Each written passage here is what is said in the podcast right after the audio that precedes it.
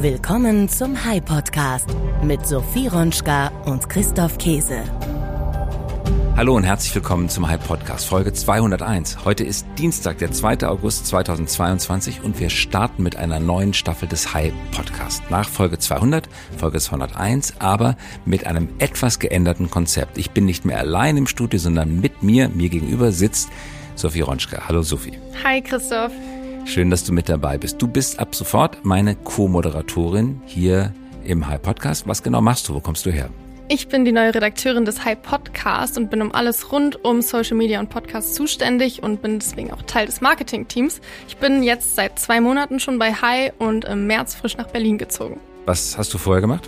Ich habe vorher in München gewohnt und Corporate Communication studiert und bin außerdem selbstständig als Influencerin beziehungsweise wie ich es lieber nenne, Content Creator. Wir haben uns vorgenommen, den Hype Podcast etwas anders zu gestalten. Bisher haben wir immer einen Gast gehabt, 30 Minuten Konversation, ich mit dem Gast oder vielmehr der Gast mit mir. Und jetzt wollen wir es anders machen. Genau. Wir haben vorher immer Fragestellungen beantwortet. Jetzt wollen wir nicht mehr nur Fragen stellen, sondern wir wollen vor allem auch Antworten geben. Und dafür haben wir nicht mehr nur einen Gast, sondern ab jetzt immer zwei Gäste eingeladen. Und immer einen Gast von außen? Und meistens, nicht immer, aber meistens einen Gast von innen noch mit dazu. Der Gast von außen gibt seine Perspektive als Fachmann, Fachfrau auf das jeweilige Thema und dann kommt der jeweilige Experte, die Expertin von High mit dazu und gibt nochmal eine weitere Perspektive, hat aber das Gespräch unseres externen Gastes schon gehört. Sozusagen eine Feedback-Schleife, fast schon eine Challenger-Rolle. Damit wollen wir es mal versuchen und wir beide machen das gemeinsam. Genau, ich freue mich dabei zu sein. Freut mich auch, dass du hier bist. Der High Podcast mit Sophie Ronschka und Christoph Käse.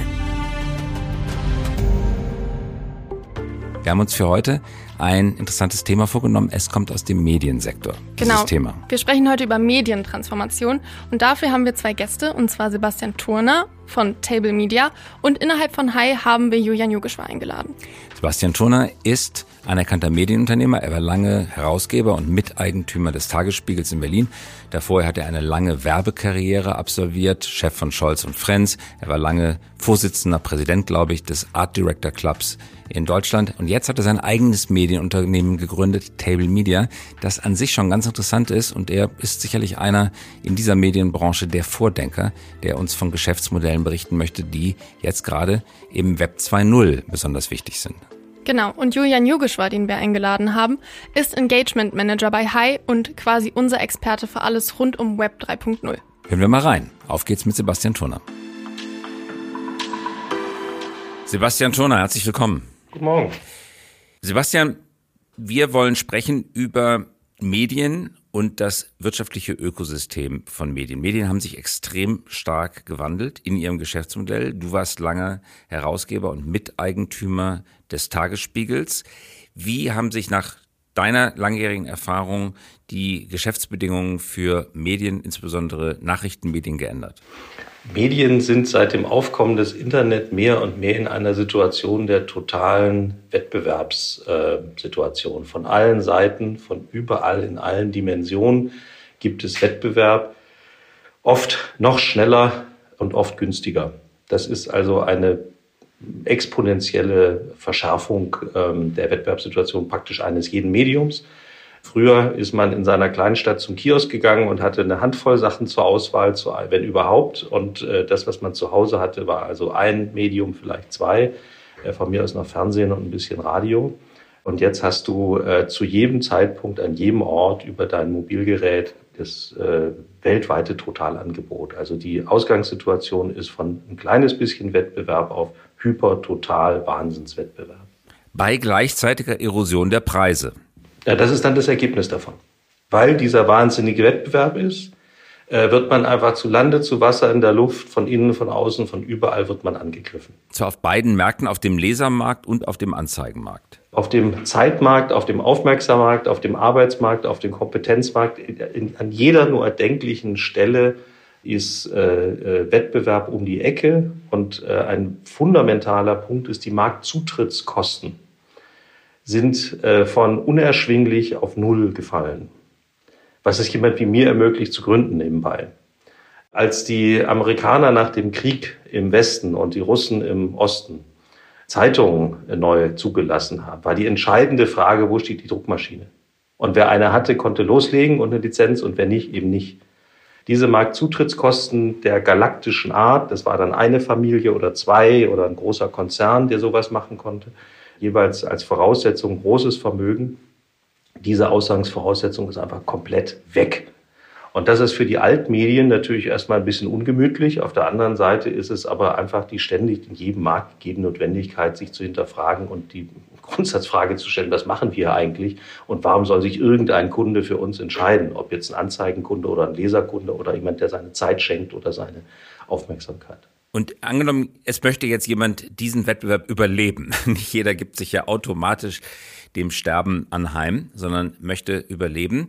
Und auf allen Märkten, du hast sie gerade beschrieben, herrscht intensivster Wettbewerb. Das Geschäftsmodell schmilzt wie ein Gletscher in der Sonne. Wie überlebt man das jetzt? Die Antwort heißt Differenzierung und Alleinstellung.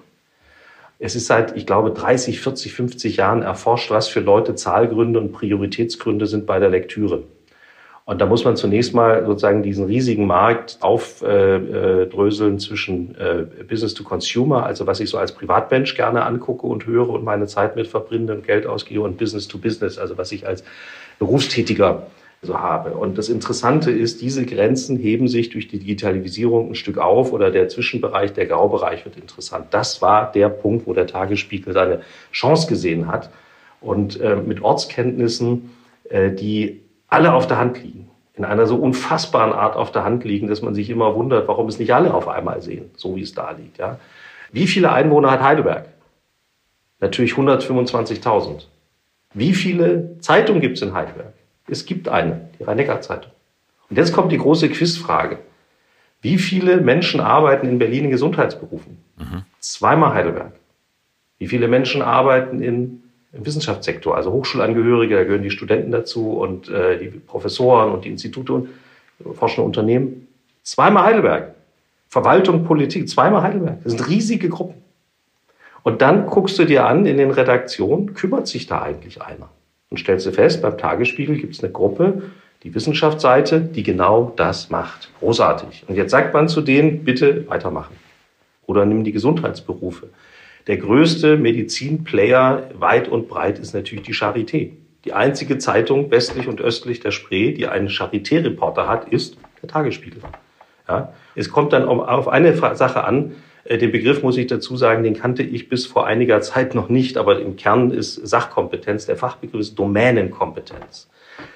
Der Tagesspiegel muss in den großen Berliner Berufsgruppen Domänenkompetenz sein. Er muss die beste Domänenkompetenz haben. Das war das Ziel und auf mhm. einmal geht's gut bei den Abos. Auf einmal kannst du sogar Anzeigengeschäft dazu gewinnen. Du bist total relevant im Arbeitsmarkt und du hast auf einmal Momentum in deiner Marke. Wie finanziert man denn jetzt diese Redakteurinnen und Redakteure, die genau das machen sollen? Wie, wie geht das? Erhöhe ich die Abopreise? Mache ich Spezialangebote, äh, Newsletter und Konferenzen oder wie geht das? Alles, was du sagst. Also der, die, die beiden Schlüsselworte im Jargon heißen Vertikalisierung und Rebundling. Also du hast ein Bündel von Inhalten und weil das eben durch die Drucktechnik so bedingt ist, ist alles in eine Zeitung reingelumpt. Und äh, jetzt musst du natürlich immer Rücksicht nehmen auf den äh, Durchschnittsleser, der sagt, ich kann nicht zwei Seiten am Tag Charité lesen. Ja? Äh, was soll das? Ein Einspalter äh, täglich ist schon viel. Je, einmal die Woche ein Dreispalter, vielleicht mal eine Seite drei oder so, das ist okay. Äh, also du musst für die, das Hauptprodukt musst du ähm, äh, durch Rücksicht nehmen, musst du ins, ins Blick nehmen, den Durchschnittsleser. Und da musst du immer am besten sein in deinem Fachgebiet. Aber du kannst dann dein Bündel aufmachen, äh, also Unbundling und dann Rebundeln, neu bündeln. Ähm, und kannst zum Beispiel sagen, wir machen jetzt ein Profi-Angebot für die Gesundheitspolitik und verlangen das Vierfache des Zeitungsabos und stellen dafür extra Leute ein. Aber rein digital, das steht dann nicht mehr in der Hauptzeitung, sondern wird digital in diejenigen, die es bezahlen und haben möchten, lesen möchten, zugestellt. Äh, klares Jein. Also wer es äh, abonniert, ähm, bekommt genau dieses Produkt. Aber die Redaktion des Tagesspiegels pickt aus mhm. diesem Angebot auch immer wieder Dinge heraus, die dann in der Zeitung erscheinen, sodass die Domänenkompetenz der Zeitung verbessert ist und die Domänenkompetenz in diesem neuen Vertical besteht. Und die befruchten sich gegenseitig und ähm, der äh, Leser, der diese Fachpublikation, das heißt beim Tagesspiegel Background, Tagesspiegel Background Gesundheit und ähm, Pflege, äh, bestellt, sagen wir 200 Euro im Monat, der ist mit hoher Wahrscheinlichkeit dann auch leichter zu gewinnen, den Tagesspiegel zu abonnieren, weil er das ja schon kennt. Und ähm, dieses Betrachten an erster Stelle des Kunden, dessen Interessen und die Alleinstellungsqualität, die, das Ziel, die Nummer eins qualitativ zu sein in dem, was den interessiert. Das ist der Schlüssel. Und dann kommt das ganze technische Tralala. Mhm. Und dann werden die Produkte dafür zugeschnitten und die Preise dafür gemacht. Und ähm, wenn man, also sozusagen für uns ist der, der Optimalleser, ist der Chef der Charité. Der ist im öffentlichen Dienst, der ist Wissenschaftler, der ist in Gesundheitsberufen, der lebt in der Regel in Berlin, tut der jetzige und sein Vorgänger jedenfalls und äh, Vorvorgänger auch. Und ähm, der ist ein Stellenanzeigenkunde und das ist ein äh, ähm, Anzeigenkunde und Veranstaltungspartner und das ist auf, auf jeder nur erdenklichen Ebene. Mhm. Und wir haben mal den als Typus aufgemalt und haben also 40 Produkte gefunden, die mit dem zu tun haben. Ja. Und ähm, dieses äh, Rebundling ist der zweite große Schritt. Ähm, und da tut sich natürlich eine Organisation schwer, aber Hexerei ist auch das nicht. Zu welchen Ergebnissen am Markt hat das geführt, Sebastian?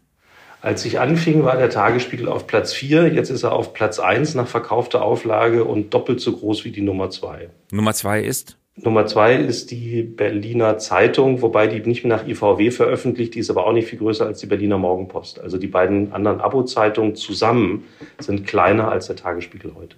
Nun hast du ein neues Unternehmen gegründet mit den Erfahrungen des Tagesspiegels im Gepäck, Table Media. Ihr macht das regional, überregional, auch international.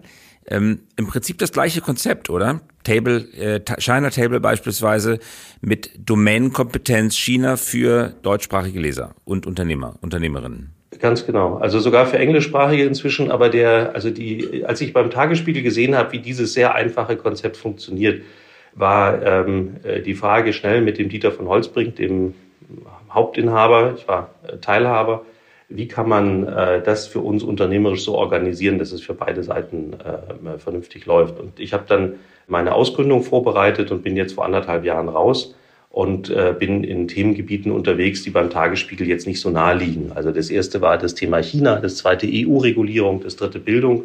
Und der Dreh- und Angelpunkt ist am ersten Tag, an dem die Publikation rauskommt, ist das Ziel, die domänenkompetenteste zu sein, die es gibt. Also die Nummer eins qualitativ.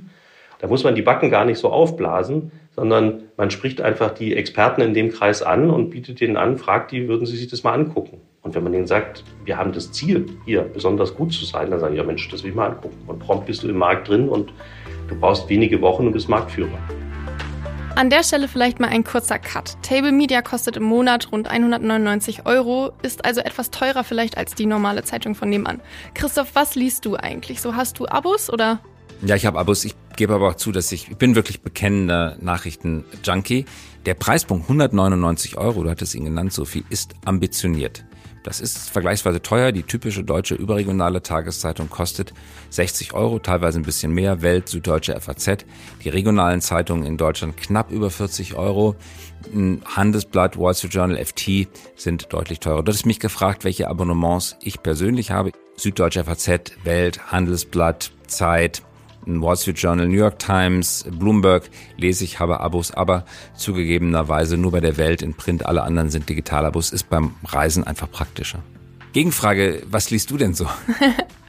Äh, ich muss zugeben, dass ich tatsächlich kein Abo von Zeitung habe, aber ich ähm, hole mir meine Nachrichten quasi über Instagram. Das ist mein erstes To-Go-Medium, da ich da eben auch privat viel unterwegs bin. Und wenn ich spezifische Themen informieren will, höre ich tatsächlich sehr viel Podcasts. Ich höre zum Beispiel jeden Morgen den Podcast des Handelsblatt und kriege quasi so ganz kostenfrei die für mich wichtigsten Informationen zum Frühstück mit. Ja, kostenlos, aber du hast natürlich beim Handelsblatt schon, aber bei Instagram eben nicht, nicht die verantwortliche Absenderschaft. Bei Instagram weißt du nicht, wer dich da gerade irgendwie mit Nachrichten befeuert und dich vielleicht beeinflussen möchte. Wenn du 199 Euro bezahlst, wie zum Beispiel bei Sebastian Turner, kannst du sicher sein, da sind Profis hinter, die Inhalte präzise kuratieren, auswählen und auf Stimmigkeit prüfen. Hören wir doch, was Sebastian Turner selbst dazu zu sagen hat. Ja, ich würde andersrum rechnen. Es ist der halbe Preis von einer Anwaltsstunde. Und was schafft ein Anwalt in einer Stunde? Also äh, ich glaube, dass der Wettbewerbszusammenhang ähm, eher ein anderer ist. Die Leute lesen nicht und sagen, also kaufe ich mir heute die FAZ oder lese ich jetzt mal eine Ausgabe von China Table, sondern die Leute sagen, mein Beruf ist China. Wie komme ich da zur kompetentesten äh, Entscheidungsgrundlage? Ja, das ist übrigens Entscheidungsgrundlage ist ein wichtiges Wort. Unser kleiner Satz heißt for better informed decisions. Das ist das, was wir leisten wollen bei Table. Und ähm, wenn du äh, China-Entscheidungen triffst, dann kann das schnell ein Millionen oder vielleicht sogar ein Milliardenhebel sein. Und da besser informiert zu sein, da reden wir auf einmal über einen Rundungsfehler, was die Kosten angeht. Ja? Also äh, deutsche Unternehmen investieren im Milliardenbereich, machen Milliarden Umsätze, sind zum Teil existenziell abhängig von China. Da ist nicht schlecht, ein bisschen besser auszukennen, sich ein bisschen besser auszukennen und zu wissen, was da Phase ist. Das Gleiche gilt für EU-Regulierung. Wenn du eine EU-Regulierung verschläfst, dann bist du am Fliegenfänger. Das kann richtig teuer werden. Im Bildungsbereich, wenn du ein Bildungsunternehmen bist und sei es nur Schulträger, da haben wir in Deutschland 8000 von, da kommt der Bund mit so einem großen Bildungspaket und keine Sau weiß, wie er dieses Digitalzeug machen soll. Und liest da mal einen Vierspalter und da mal einen Text, alles richtig, was da steht, aber richtig mit dem Bohrer in die Tiefe geht da keiner. Da kommen wir und sagen, Freunde, das ist unser Angebot. Und ähm, das Interessante ist an diesem ganzen ähm, äh, Geschäftsmodell, es dreht und steht und fällt mit, dem, äh, mit der journalistischen Kompetenz. Äh, da wiederum äh, sagen viele Journalisten, das ist ja eine tolle Form von Arbeiten. Ich muss nicht tausend Schichten schieben und ich muss nicht Produktion machen und ich muss nicht Social Media befüllen und ich weiß nicht was alles, was ich heute in vielen Redaktionsjobs machen muss, sondern ich kann mich total konzentrieren auf das eine Thema, für das ich brenne. Ja? Äh, also das ist so ein Kreis, der sich am Arbeitsmarkt schließt, am Lesermarkt, Vertriebsmarkt ist machbar äh, und die Investitionen sind jetzt für mich als Unternehmer auch so, dass ich das schultern kann, weil du eben nicht sagst, ich brauche 100 Themen und mache eine ganze Zeitung, sondern ich fange Thema für Thema an und je nachdem, wie gut es läuft, äh, kann ich dann ausbauen, aber keiner zwingt mich, wie bei der Gründung der Financial Times Deutschland oder bei der FAZ Sonntagszeitung, ähm, mich zwingt niemand, komplettes Brett hinzustellen, riesige Marktzutrittskosten unverändert heute. Und wenn es nicht klappt, dann bin ich äh, im Schuldenturm äh, bis ans Ende meiner Tage. Hochinteressant. Herzlichen Dank, Sebastian Turner, fürs Dabeisein und für diese Einsichten. Wir haben jetzt mit Sebastian gesprochen über das Web 2.0, also das Web, das wir heute kennen, die bisherige Technologie. Jetzt reden viele Menschen über Web 3.0. Genau, und genau darüber haben wir mit Julian Yogeshwar gesprochen. Er ist, wie schon gesagt, Engagement Manager bei Hi, aber soll er sich doch einfach mal selbst vorstellen. Ähm, ich bin Engagement Manager bei Hi, ähm, was letztendlich bedeutet, ich bin Projektmanager und mein Fokus bei Hi liegt auf der Entwicklung von digitalen und vor allem von skalierbaren Geschäftsmodellen. Und im Gespräch mit Julian geht es darum, wie das Web 3.0, das eine ganz andere Datenarchitektur hat, in Zukunft die Monetarisierung und die Ökonomie des Internets und der Content-Kreation verändert. Hören wir rein, was Julian dazu zu sagen hat. Also bei Web 3.0 stehen wir aktuell ja noch relativ weit am Anfang und meiner Meinung nach wird aber Web 3 vermutlich einen ähnlichen Impact haben, wie es damals Web 2 ähm, hatte. Weil wenn wir uns die Medienlandschaft angucken, als ich zum Beispiel noch klein war, äh, gab es die traditionellen Medien, es gab Fernsehen, es gab Zeitungen. Und das hat sich mit dem Web 2 ja radikal geändert. Heutzutage allein in Deutschland über zehn relevante Social-Media-Plattformen. Wir haben ganz verschiedene Streaming-Anbieter. Und jetzt mit Web 3 wird da wieder ein sehr spannender Change passieren, weil es auf der einen Seite so ist, dass wir neue Inhalte bekommen werden, weil die Art, wie wir auch Inhalte zum Beispiel monetarisieren können, sich ändern wird. Also heutzutage das klassische Beispiel, wir haben Instagram-Influencer, die etwas posten ähm, und wer am meisten davon am Ende profitiert, ist natürlich Instagram. Und das wird sich in Zukunft stark ändern. Das heißt, die Art, wie wir zum Beispiel Medien monetarisieren können, wird sich ändern. Aber auch die Art, wie wir zum Beispiel mit Daten umgehen, weil heutzutage ja unsere Daten zentral gespeichert werden bei zum Beispiel großen Tech-Companies. Und das wird in Zukunft auch ähm, ein Stück weit anders aussehen. Und zwar werde ich als User mehr Kontrolle über meine Daten haben und werde auch entscheiden können, wem stelle ich meine Daten zur Verfügung und kann meine Daten zum Teil dann auch selber monetarisieren, was ein sehr spannender Change wird. Und wenn sie nicht mehr zentral gespeichert werden, die Daten, wo werden sie denn dann gespeichert? Kommt ganz drauf an. Es gibt ja das ähm, schöne Phänomen der Blockchain, was letztendlich bedeutet, die Daten werden dezentral gespeichert. Das wiederum bedeutet beispielsweise direkt auf meinem Endgerät ähm, oder in einer Cloud, auf der, auf die nur ich Zugriff habe. Christoph, aktuell ändert sich ja super viel in diesem ganzen Komplex für die Kreatoren. Genau, bisher bekommen sie vergleichsweise wenig Geld. Sie bekommen Geld von ihren Werbepartnern, aber oft in Form von Schleichwerbung, weil die Werbung nicht als solche ausgewiesen wird. Und sie bekommen kleine Krumen des Geldes, das ihnen die Plattformen wie beispielsweise Instagram zur Verfügung stellen. Fühlt sich für viele Influencer groß an, ist in weit aber klein. Frage an dich, Sophie, du kennst ja viele Influencerinnen und Influencer. Warum fühlen die sich eigentlich gut bedient von den Plattformen, wenn sie doch am Ende Bruchteile dessen bekommen, was mit ihnen verdient wird?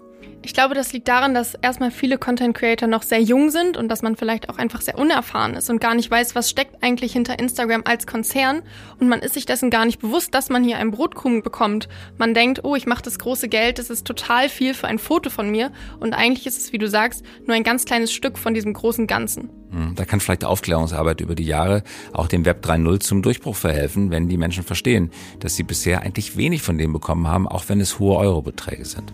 Absolut. Aber das bedeutet ja eigentlich auch, dass immer irgendjemand zahlen muss. Und gerade tut das ja niemand. Bedeutet das, dass auf die Konsumenten dann Kosten zukommen, Christoph? Kosten kommen auch heute schon auf sie zu, würde ich argumentieren. Kosten sind halt versteckte Kosten bisher, weil man mit seinen Daten bezahlt, wie es so schön heißt. Man bekommt Werbung zugeliefert, man hinterlässt Cookies, man äh, ist der Werbewirtschaft mehr oder weniger hilflos ausgeliefert. In Zukunft ist ein fairer Preis draufgeklebt. Ja, der ist nicht mehr null, aber dafür weiß man eben auch, es ist ein transparenter Preis und nicht dieser intransparente transparente, überall versteckte Preis, äh, den ich sozusagen durch Vergläserung meines Privatlebens bezahle. Und genau über dieses Thema, über die Monetarisierung, hat auch Julian Yogeshwar noch etwas erzählt. Hören wir doch noch mal rein.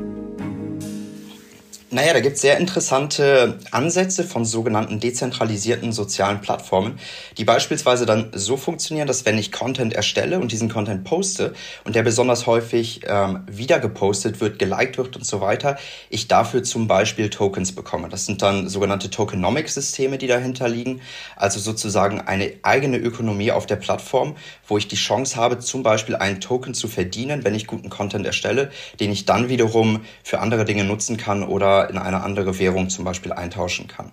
Das ist so eins der gängigen Modelle. Also auch in Euro und die kann ich mir genau. ausbezahlen lassen. Genau. Das hängt dann natürlich ab davon, wie die jeweilige Plattform das Ganze strukturiert hat und wie eben die Tokenomics dahinter aussehen. Vom Grundgedanken soll es aber so wirklich ablaufen, ähm, dass ich als ähm, jemand, der Content erstellt, wenn dieser Content häufig geteilt wird, wenn er häufig geliked wird und eine gewisse Reichweite hat, auch davon profitiere. Mhm. Aber wer bezahlt denn die Rechnung? Wer stellt den Token aus? Wer schickt mir Geld? Ist das nach wie vor dann äh, Instagram, also Facebook? Oder ist es ein Dritter? Nein, das wird sich dann eher in Richtung der User ähm, drehen. Also als Beispiel, wir haben ja diese ganze Spotify-Bewegung gesehen. Also Songs werden immer mehr gestreamt und wer natürlich da massiv verloren hat, sind die Künstler an sich, weil ähm, du kannst dir vorstellen, früher als CDs noch verkauft wurden, haben die deutlich mehr vom Umsatz bekommen, als jetzt, wenn auf Spotify gestreamt wird. Ähm, und da ist ja zum Beispiel Kanye West hingegangen und hat den sehr interessanten Schritt gemacht, seine eigene Plattform zu lancieren um seine Musik über diese Plattform zu verkaufen, weil er gesagt hat, er möchte nicht mehr damit leben, dass er für seine Musik kein Geld mehr bekommt. Sprich, er ist hingegangen, hat seine eigene Plattform ähm, aufgesetzt, über die jetzt Personen die Musik von ihm kaufen können, die natürlich wesentlich teurer ist. Ähm, aber das ist ein Ansatz, den wir sehen werden, dass Content Creators, Künstler hingehen werden und den Preis für ihre Musik, für, ihren, für ihre Inhalte selber festsetzen werden. Sie lassen sich also nicht mehr von dem Trinkgeld oder mit dem Trinkgeld abspeisen, das ihnen die großen Plattformen anbieten. Und es ist ein Trinkgeld. Kann man das so sagen? Weil viele der Influencer äh, erzählen ja mal ganz stolz, dass sie 10.000, 20.000, 30.000, 100.000 im Monat verdienen. Das mag ja auch viel Geld für das Individuum sein. Aber verglichen mit dem, was die Plattform einnimmt, ist es ein Trinkgeld. Ist das richtig? Exakt. Würde ich, würde ich auch so sehen, ähm, weil natürlich der Wert liegt vor allem in den Daten. Und das ist dann natürlich die Chance wiederum als Nutzer für mich, auch meine Daten zu monetarisieren, dass ich zum Beispiel entscheiden kann, mit wem möchte ich meine Daten teilen und dann zum Beispiel auch teilweise persönlichere Daten rausgeben kann und mich zum Beispiel bewusst dazu entscheide, dass ich sage, ich möchte beispielsweise meine Daten zur Verfügung stellen für ähm, Unternehmen aus dem Healthcare-Bereich, weil ich dort möchte, dass meine Daten verwendet werden, um beispielsweise neue Erkenntnisse zu gelangen. Und was ja heut, heutzutage passiert ist, ich gebe meine Daten ab und was dann wirklich mit meinen Daten passiert, darüber habe ich keine Kontrolle mehr. Das weiß ich nicht mehr. Hm. Das, was wir gerade besprechen, wird dann ja am Ende dazu führen, dass es für die Nutzer nicht mehr kostenlos ist, weil irgendjemand muss es ja bezahlen. Heute ist der Geldfluss so, dass die Plattformen Geld von Werbungtreibenden bekommen und ein bisschen davon ein Trinkgeld weitergeben an die Content Creator, an die Künstler und Künstlerinnen. Ähm, wenn dieser Geldstrom nicht mehr die ganze Welt beherrschen soll, dann kann es ja nur so sein, dass die User selber was bezahlen müssen. Heute zahlen sie aber gar nicht. Das bedeutet, es kommen Kosten auf die Nutzer zu. Naja, das kommt darauf an, wie man es sieht. Es gibt diesen schönen alten Spruch in der BWL, uh, if you don't pay, you are the product. Und das ist die aktuelle Situation, weil wir zwar vermeintlich nichts bezahlen, ähm, aber auf Instagram, auf Facebook und den anderen sozialen Plattformen beispielsweise bezahlen wir mit unserer, mit unseren Daten. Das ist heutzutage die Währung. Aber das Schöne dabei ist, es kostet kein Geld. Also mag zwar sein, also ich ist persönlich nicht meine Meinung, aber die Meinung könnte man ja einnehmen. Ja gut, okay, dann zahle ich, aber dann zahle ich halt mit Daten ist immer noch besser als mit Geld zu bezahlen, weil mit dem Geld kann ich mir dann noch was anderes kaufen. Na klar, aber ich kann ja auch hingehen und sagen, statt dass ich meine Daten zukünftig for free abgebe, ähm, bekomme ich Geld für meine Daten und monetarisiere meine Daten selber. Ah, ich monetarisiere meine Daten selber, ein bisschen was gebe ich dann für Inhalte aus und wenn ich Glück habe, bleibt noch was übrig. Zum Beispiel, das heißt, wenn ich ganz viel im Internet surfe, bleibt mir was übrig. Ähm, Nettobilanz ist dann sozusagen positiv und weil ich damit Einkünfte erziele, kann ich ein bisschen davon weitergeben an Content Creator. Genau, weil ich ja zum Beispiel als großes Unternehmen eben hingehen kann. Ich sage, ich möchte ähm, eine gewisse Zielgruppe analysieren und mir Daten von dieser Zielgruppe einkaufen. Heutzutage würde ich das eben über einen zentralen Player machen. Zukünftig, wenn es dann dezentral organisiert ist, kaufe ich sozusagen als Player direkt den Usern die Daten ab. Und das ist das Schöne für die Nutzer. Sie haben Kontrolle darüber, mit wem sie ihre Daten teilen. Sie sind dann auch incentiviert, weil sie dafür Geld natürlich bekommen. Ähm, und das, glaube ich, wird ja einiges verändern nochmal in Zukunft. Aber letztendlich den Nutzern ein Stück weit die Macht zurückgeben ähm, und natürlich auch tolle Chancen bieten für Künstler, für Content Creators etc. Wann kommt das Ganze? Das ist schwer zu sagen. Ähm, es gibt jetzt schon die ersten Ansätze, sehr spannende Ansätze, beispielsweise von Lens Protocol, die gerade dabei sind, eine dezentrale soziale Medienplattform aufzusetzen. Ähm, und ich vermute, das wird jetzt in den nächsten ein bis zwei Jahren richtig Fahrt aufnehmen. Ähm, und in den kommenden Jahren werden wir dann die ersten, auch größeren Plattformen sehen, die dann wahrscheinlich auch schon eine gewisse Anzahl an Nutzern haben und relevant werden. Julian Yogeshwar war das. Herzlichen Dank fürs Mitmachen. Danke, Julian. Danke sehr. Super spannend. Christoph, was ist jetzt bei dir am meisten hängen geblieben aus den Interviews, die wir geführt haben? Ich habe zwei Punkte mitgenommen. Von Sebastian habe ich mitgenommen, dass die Expertise in einem bestimmten Gebiet das absolut Entscheidende dafür ist, dass Menschen bereit sind zu bezahlen. Er spricht von Domänenkompetenz. Man könnte von einer Expertise reden. Man muss Koryphäe werden. Man muss in dem jeweiligen Fachgebiet, das man bedient, das abschließende Wort sprechen. Wenn man das tut, dann sind die Leute auch bereit dafür zu bezahlen. Wenn man einfach nur one of many ist, dann werden sich wenige Leute finden, die bereit sind, vernünftiges Geld dafür zu bezahlen. Und dann läuft es auf ein ziemlich schlechtes, vielleicht sogar defizitäres Geschäft hinaus. Bei Julian habe ich gelernt, dass Web 3.0 die Grundlagen des bisherigen Mediengeschäfts ändert, weil jedes Datum, also der Singular von Daten, einzeln monetarisiert werden kann, weil man weiß, wer was produziert hat und den einzelnen Kreatoren dafür auch bezahlen kann. Das, wenn es dann durchgesetzt werden sollte, wäre eine Revolution. Wir wissen nicht, ob es gelingt. Ich persönlich drücke die Daumen, weil es, glaube ich, wichtig ist, dass so etwas in die Welt kommt, weil die bisherige Datenökonomie in eine Sackgasse und zwar in eine gefährliche Sackgasse gelaufen ist. Ich persönlich drücke Web 3.0 die Daumen und du? Ich auch. Ich persönlich habe für mich vor allem mitgenommen, dass ich künftig viel mehr bei Kooperationen hinterfragen werde und mich nicht einfach mehr abspeisen lasse mit diesem Brotkrumen, über die wir heute gesprochen haben. Und außerdem habe ich auch mitgenommen, dass der Wert in den Daten liegt. Das heißt, ich werde viel mehr auf meine Daten achten, was mir vorher gar nicht so bewusst gewesen ist. Datenarmut, das ist vielleicht ein Stichwort. Das war's für unsere erste Folge des High Podcast. Wenn Sie Anregungen oder Feedback haben, das Sie uns gerne mitteilen würden, dann können Sie uns natürlich jederzeit gerne schreiben. Christoph, wohin schreiben unsere Hörer denn? Die schreiben an podcast.hi.co. Nicht .com, sondern .co. hy.co. Also podcast.hy.co. Wir freuen uns von Ihnen, von euch zu hören. Es gibt jetzt auch jemanden, nämlich Sophie, die verlässlich auf die E-Mails antwortet. Wir freuen uns auf die nächste Woche. Immer dienstags um 5.55 Uhr. genau, und das ganz pünktlich und jede Woche wieder regelmäßig. Der High Podcast. Danke, Christoph. Danke, Sophie, und bis nächsten Dienstag. Bis nächste Woche. Das war der High Podcast für diese Woche.